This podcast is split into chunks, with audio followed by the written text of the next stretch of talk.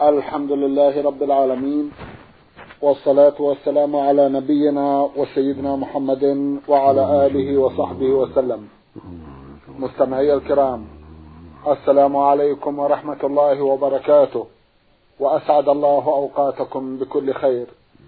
هذه حلقة جديدة مع رسائلكم في برنامج نور على الدرب. رسائلكم في هذه الحلقة نعرضها على سماحة الشيخ عبد العزيز ابن عبد الله بن باز الرئيس العام لإدارات البحوث العلمية والإفتاء والدعوة والإرشاد. مع مطلع هذه الحلقة نرحب بسماحة الشيخ ونذكر له تفضله بإجابة سادة المستمعين فأهلا وسهلا بالشيخ عبد العزيز. حياكم الله. حياكم الله. أولى رسائل هذه الحلقة رسالة وصلت إلى البرنامج من المستمع عبد الودود عبد الله نادي مجاهد التميمي من اليمن. له جمع من الأسئلة في أحدها يقول هل صلاة الوتر واجبة؟ وهل أمر الرسول صلى الله عليه وسلم أهل القرآن بأن يوتروا؟ بسم الله الرحمن الرحيم. الحمد لله وصلى الله وسلم على رسول الله وعلى آله وأصحابه ومن اهتدى بهداه. أما بعد فصلاة الوتر سنة عند أهل العلم. وهو الذي عليه جمهور أهل العلم أنها سنة. وليست واجبة. ولهذا قال علي رضي الله عنه ليس الوتر حتما كآية مكتوبة. ليس الوتر حتما كآية مكتوبة ولكن سنة سنة رسول الله صلى الله عليه وسلم. ومن أدلة على من أدلة على ذلك قوله صلى الله عليه وسلم لما سئل عن ما زاد على الصلاة الخمس قال له السائل هل علي غيرها؟ قال لا إلا أن تطوع لما سأل عن الصلاة أخبر عن الصلاة الخمس ثم قال السائل هل علي غيرها؟ قال لا إلا أن تطوع فالوتر سنة مؤكدة ما بين صلاة العشاء إلى طلوع الفجر وأقله ركعة واحدة. وإن زاد فهو أفضل كثلاث أو خمس أو أكثر من ذلك. وأفضله إحدى عشرة أو ثلاثة عشرة كما فعله النبي عليه الصلاة والسلام. وإن أوتر بأكثر من ذلك فلا حرج. وقد قال صلى الله عليه وسلم أوتروا يا أهل القرآن فإن الله وتر يحب الوتر. وهذا الأمر للتأكيد. ليس للوجوب بل هو عند أهل العلم للتأكيد. نعم. جزاكم الله خيرا.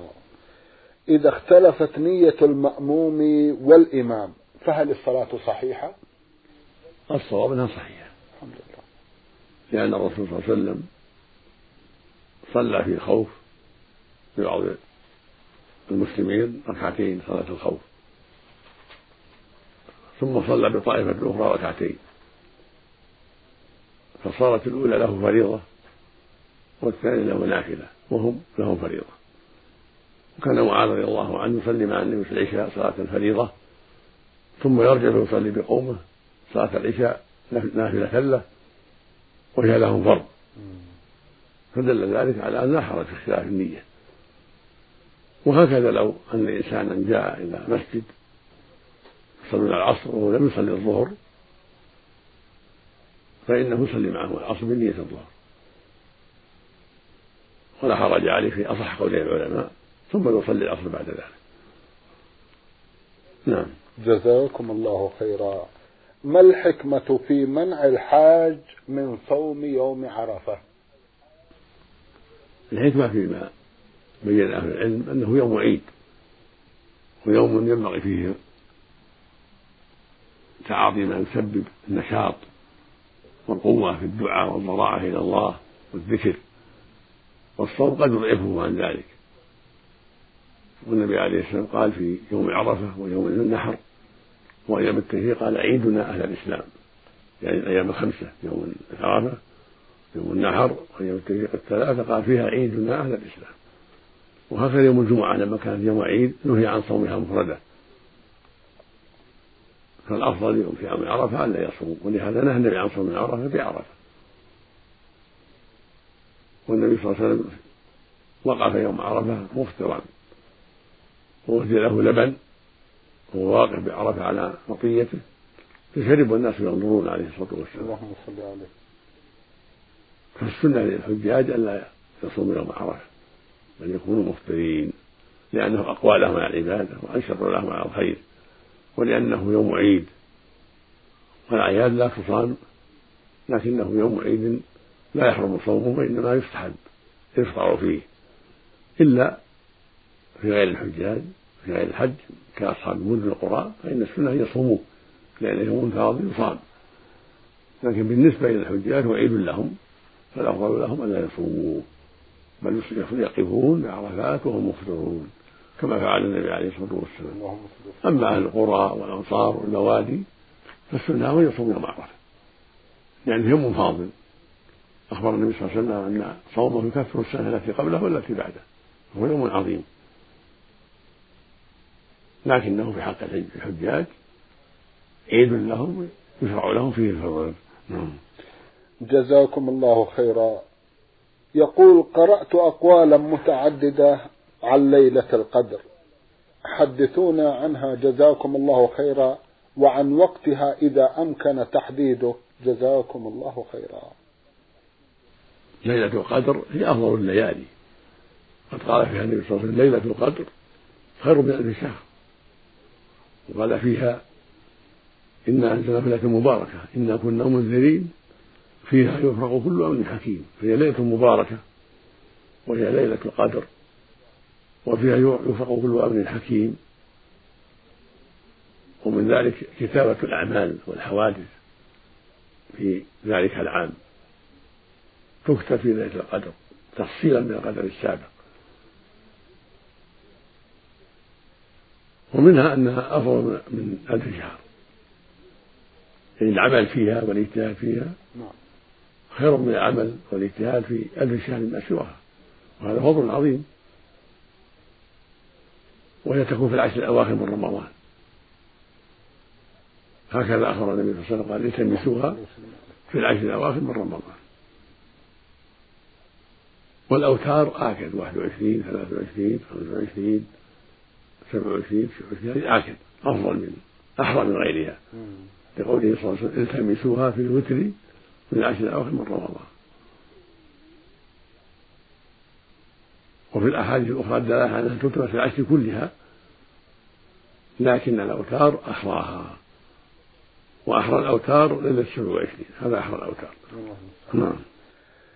جزاكم الله خيرا. من المستمع حسن كاظم جاسم من العراق رسالة وضمنها جمعا من الأسئلة يقول في أحدها ما هي أحكام الوضوء؟ وهل هناك أدعية واردة عن الرسول صلى الله عليه وسلم أثناء الوضوء؟ الوضوء له فرائض وله شرائط. ويستحب في أوله التسمية وفي آخره الشهادة. بعدما يفرغ يقول أشهد أن لا إله إلا الله لا شريك له وأشهد أن محمدا عبده ورسوله. اللهم اجعلني من التوابين واجعلني من الطاهرين. وفي أول يقول بسم الله. عندما يغسل يديه ليتوضأ.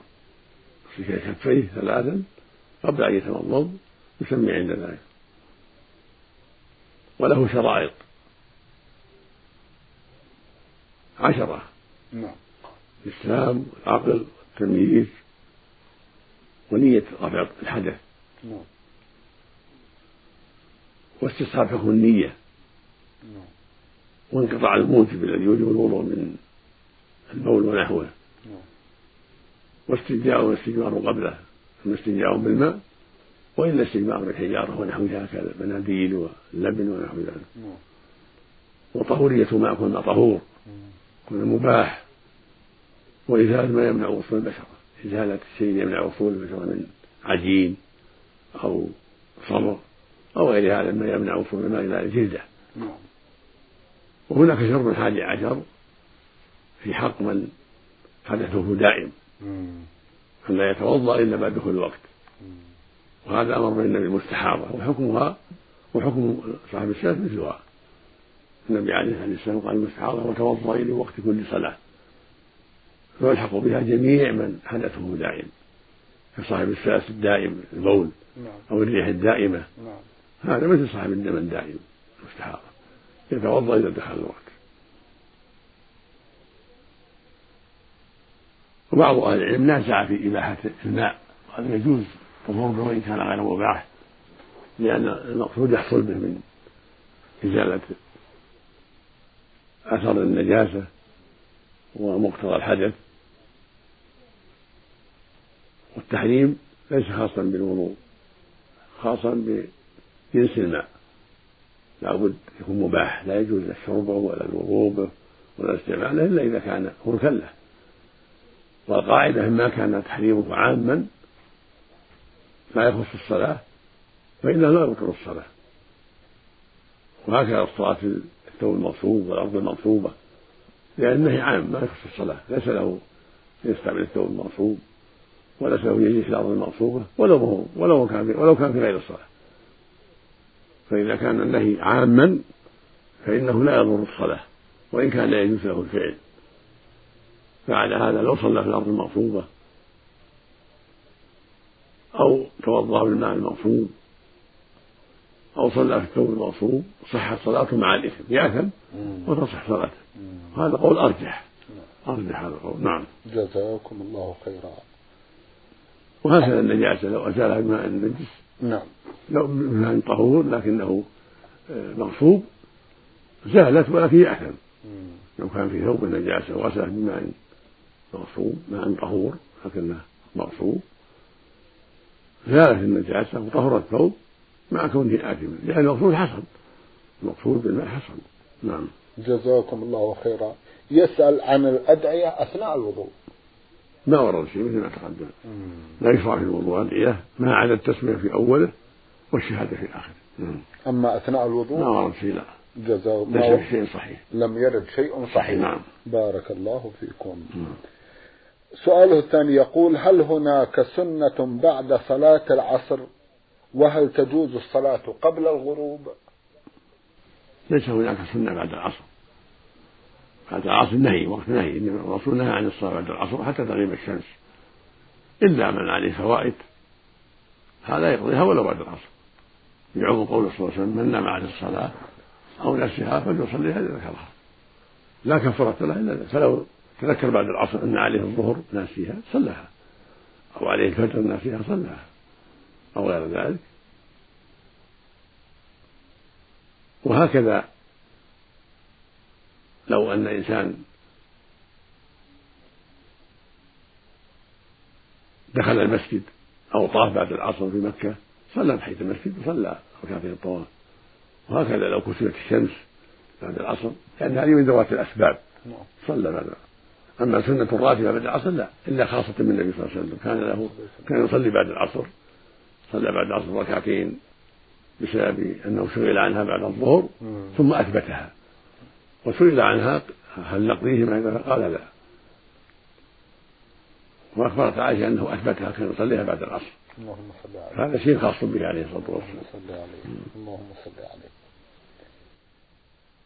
وقبل الغروب ليس هناك ليس في شيء نعم. إلا مثل ما تقدم الشيء لعرض ذوات الأسباب نعم. كالكسوف نعم. والطواف بمكة نعم. دخول المسجد نعم. نعم. ما هي الأحكام التي يجب أن يقتدي بها المصلون خلف الإمام في صلاة الفجر والمغرب والعشاء؟ وهل يؤدون وهل يقرؤون الفاتحة وسورة قصيرة عندما يقرأ الإمام أم يكتفون بقراءة الإمام؟ المأمون تابع الإمام في جميع الصلوات. تابع الإمام لأنه إنما جعل يؤتم به. فلا يختلف عليه المأموم ولكن بعده. إذا كبر كبر وإذا ركع ركع وإذا رفع رفع وهكذا. وينصت لقراءته. في الظهر في الفجر في المغرب والعشاء ينصت إذا قرأ الإمام. وعليه يقرأ الفاتحة فقط في الجهرية. يقرأها سرا وينصت بعد ذلك. في قوله صلى الله عليه وسلم لعلكم تقرأون تقرأون خلف الإمام؟ قلنا نعم. قال لا تفعلوا إلا بفاتحة الكتاب. فإنه لا صلاة لمن يقرأ بها. وفي الأخيرتين من العشاء يقرأ الفاتحة فقط. وفي الأخيرة من المغرب كذلك الفاتحة فقط. أما في الظهر والعصر فيقرأ في الأولى والثانية. الفاتحة وما تيسر معها في الأولى والثانية. في الظهر والعصر لأنها سرية لأنها سرية يقرأ فيها. نعم. وفي الأخيرة يقرأ الفاتحة فقط. الفاتحة والرابعة من الظهر والعصر يقرأ الفاتحة. وإن قرأ مع الفاتحة زيادة في الثالثة والرابعة من الظهر فلا بأس. قد ورد في حديث أبي سعيد عند مسلم ما يدل على ذلك فإنه رضي الله عنه أخبر أنهم حذروا صلاة النبي صلى الله عليه وسلم في الظهر والعصر قدر ثلاثين آية. قالوا في الأخرى من الظهر قدر النصف. هذا يقتضي أنه كان يقرأ في الظهر زيادة عن الفاتحة في الثالثة والرابعة لكن لعل هذا بعض الأحيان. لأن أبا قتادة في الصحيحين أخبر النبي صلى الله عليه وسلم كان لا يقرأ في الثالثة إلا فتحة الكتاب والرابعة كذلك في الظهر والعصر. نعم. جزاكم الله خيرا. رسالة بعث بها أحد الإخوة المستمعين يقول أنا السائل من حضرموت أحمد جمعان دحدح. يقول إنني أعمل في أحد المعارض. وفي رمضان يشتد العمل عندنا. وأحيانا تدخل النساء منهن المتبرجة ومنهن غير المتبرجة. وبعض الزبائن يسأل عن مكان صناعة البضاعة الفلانية فنجيبه بأنها صنعت في البلد الفلاني ونحن غير متأكدين من ذلك بسبب الزحام. لم نتمكن من النظر في البضاعة. هل علينا إثم وهل كثرة النظر إلى النساء حرام لأن عملنا يتطلب ذلك؟ جزاكم الله خيرا. ليس لكم أن تخبروا إلا عن يقين ولا أخبروا بالظن قلوا نظنها في كذا. لا تجزموا إلا إذا كنتم إذا كنتم تعلمون أنها صنعت في المحل الفلاني. أما إذا كنتم لا تجزمون قولوا نظن أو يغلب على الظن أنها صنعت في البلد الفلاني حتى تسلموا من الكذب. والنظر إلى النساء غير المحارم ما يجوز. تعمد النظر إليهن بشهوة وتلذذ. لا يجوز وهكذا إذا خاف فتنة لا يجوز. أما النظر إليهن نظر عارض ليس معه شهوة بل لأسباب اقتضت ذلك فلا يضر إن شاء الله. الإنسان مأمور بغض البصر لكن إذا دعت الحاجة إلى النظر مثل ما يمشي في الأسواق وينظر في المساجد من غير قصد الفتنة ولا قصد التلذذ فلا يضره ذلك. لا للمرأة ولا الرجل جميعا. ولهذا أذن النبي صلى الله عليه وسلم لعائشة أن تنظر. الناس وهم يلعبون في المسجد في الدرقة والحراب فالحاصل أن النظر العام الذي ليس معه شهوة ليس هو المقصود بالنهي. المقصود بالنهي النظر الذي يقصد للتلذذ أو يخشى منه فتنة. هذا ممنوع ينهى عنه. لقوله جل وعلا كل من يقوم من أبصارهم ويحفظوا فروجهم. ذلك أزكى لهم إن الله خبير يصنعون وقل للمؤمنات يغضون من أبصارهن ويحفظن فروجهم. ولما سئل صلى الله عليه وسلم عن نظر الفجأة قال اصرف بصرك. فالإنسان يغض بصره إلا بالحاجة. تدعو الله من غير تلذذ ولا خوف الفتنة بل نظر عارض من غير قصد. نعم.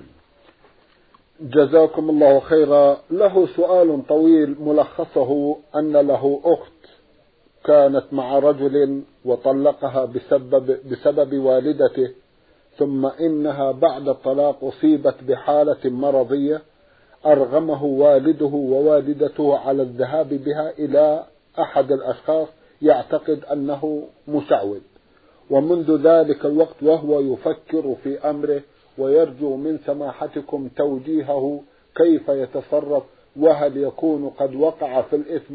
جزاكم الله خيرا. يقول إن له أخت كانت متزوجة من أحد الأشخاص ثم إنه طلقها بسبب والدته وبعد الطلاق أصيبت أخته بحالة مرضية اضطر معها بسبب والده ووالدته إلى الذهاب بها عند أحد الأشخاص يعتقد أنه مشعوذ وحينئذ أصيب بالقلق وأصبح يفكر هل قمت بعمل محرم كالشرك ويرجو توجيهكم. جزاكم الله خيرا. نعم لا يجوز له ذلك. ليس له طاعة والديه. في ما حرم الله. والذهاب بأخته إلى المشعوذ لا يجوز. لأن الرسول صلى الله عليه وسلم نهى عن إتيان الكهان وعن سؤالهم. والمشعوذون هم العرافون والمنجمون والكهنة. فلا يجوز اتيانهم ولا سؤالهم. وإذا أمر به أمره بذلك والده لم يجوز له طاعته. لأن الرسول عليه الصلاة والسلام قال إنما الطاعة في المعروف. وقال عليه الصلاة والسلام لا طاعة المخلوق في معصية الخالق فيعتذر ويقول يا والدي هذا ما يجوز. لكن نذهب بها إلى من يقرأ عليها من الطيبين امرأة صالحة تقرأ عليها رجل صالح يقرأ عليها بدون بدون خلوة إلى الطبيب. أما إلى المشعوذين من كهنة ومنجمين وسحرة ونحو ذلك هذا لا يجوز. فإنه لا يجوز إتيانهم ولا سؤالهم ولا العلاج عندهم بالكلية. بل يجب على ولي الأمر أن يمنعهم من ذلك وأن يؤدبهم حتى يرتدعوا عن تعاطي العلاج. نعم. جزاكم الله خيرا. أما الحال وقد وقعت فبما توجهون التوبة.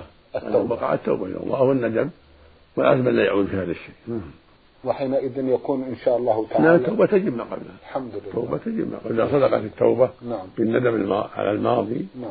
والإقلاع من الذنب والعزم الصادق أن لا يعود فيه فإن الله يغفر له سبحانه وتعالى. جزاكم الله خيرا. هو قلقه من كونه قد وقع منه آه، هذا الشيء. إن شاء الله. إن شاء الله يرجع له الخير في هذا. اللهم آمين. خير إن شاء الله. اللهم آمين. نعم. جزاكم يعني إذا قلق من أجل خوف الله والرغبة فيما عنده هو على خير عظيم. جزاكم الله خيرا. رسالة من أحد الإخوة المستمعين ضمنها جمع من الأسئلة هو المستمع ألف عين عين محمود. في أحدها يقول نرجو أن تحدثونا عن صلاة الرغيبة الفجر. هل نقرأ الفاتحة وسورة أخرى معها؟ السنة هي سمى الراتبة راتبة الفجر. ومن سماها الرغيبة فهو اسم لا يعرف له أصل. المقصود سنة الفجر وهي ركعتان تفعل في البيت أفضل وإن فعلها في المسجد فلا بأس.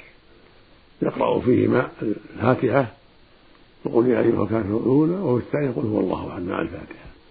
أو يقرأ فيهما آية البقرة في الأولى مع الفاتحة قولوا آمنا بالله الله أنزل إلينا موسى إلى إبراهيم وإسماعيل الآية وفي الركعة الثانية بعد الفاتحة آية العمران.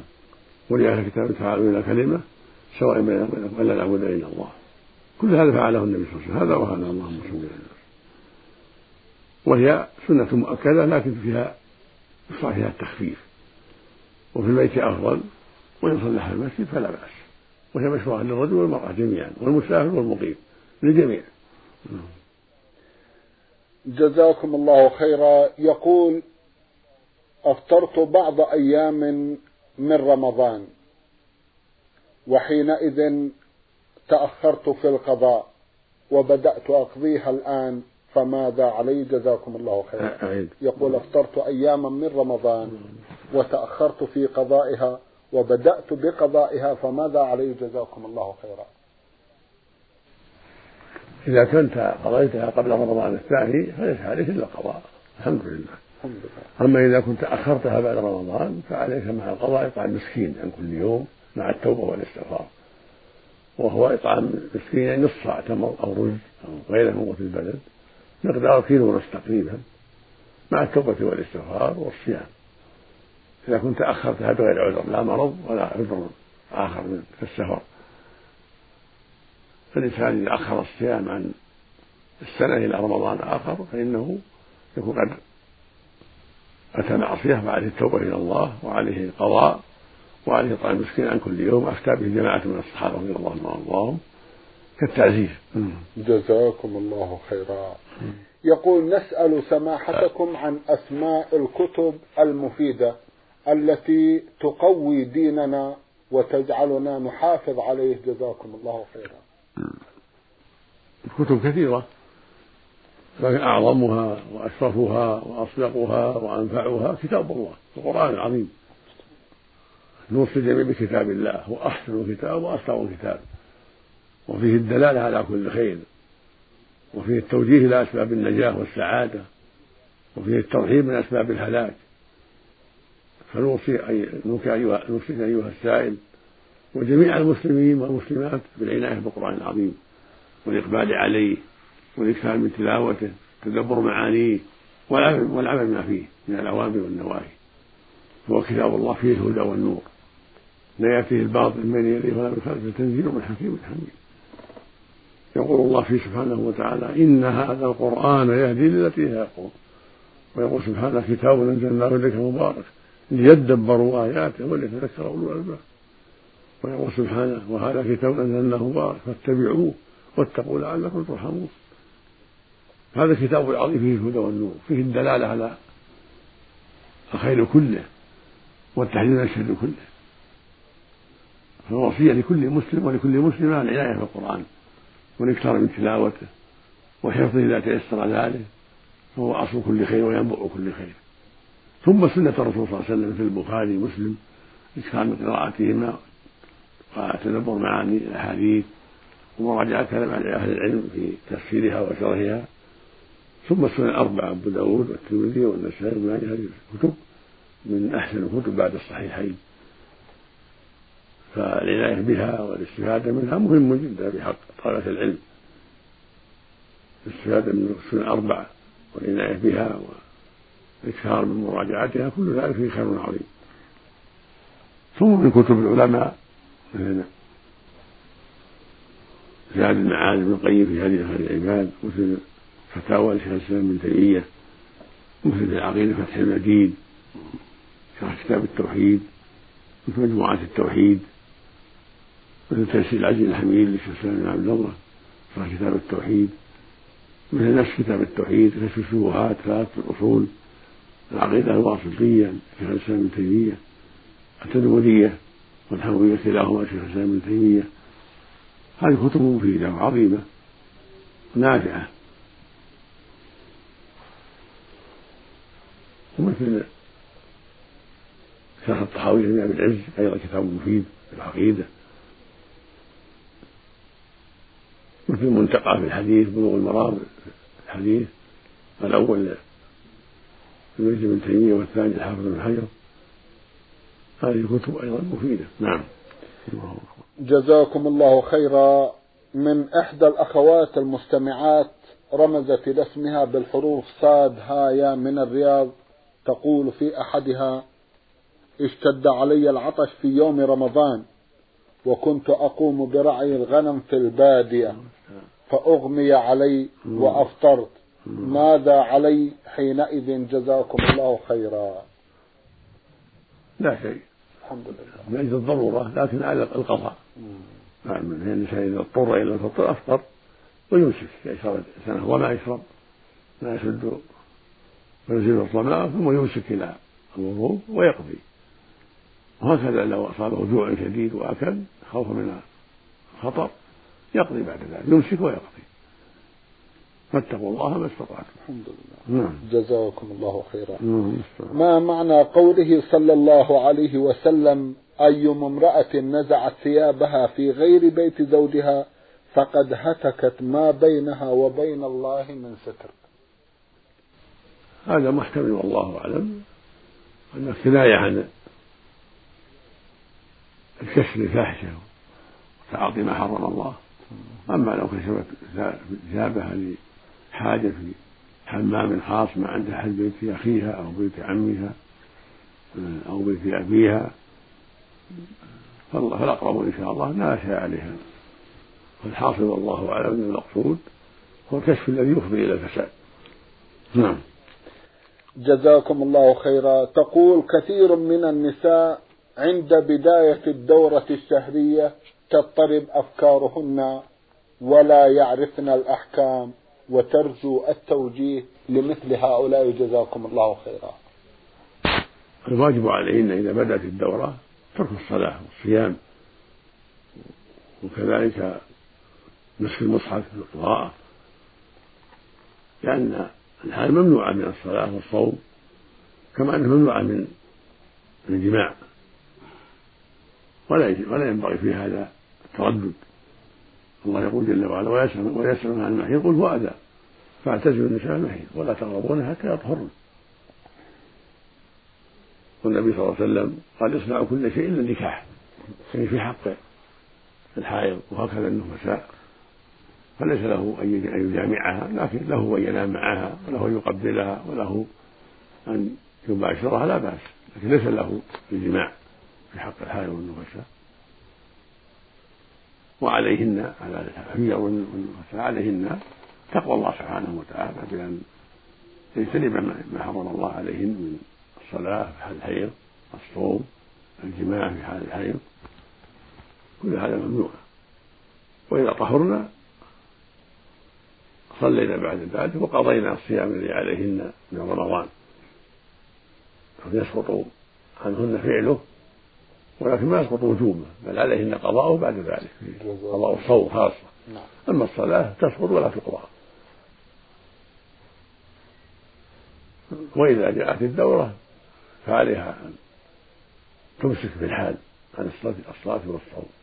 وإذا كانت صائم بطل الصوم. نعم. جزاكم الله خيرا.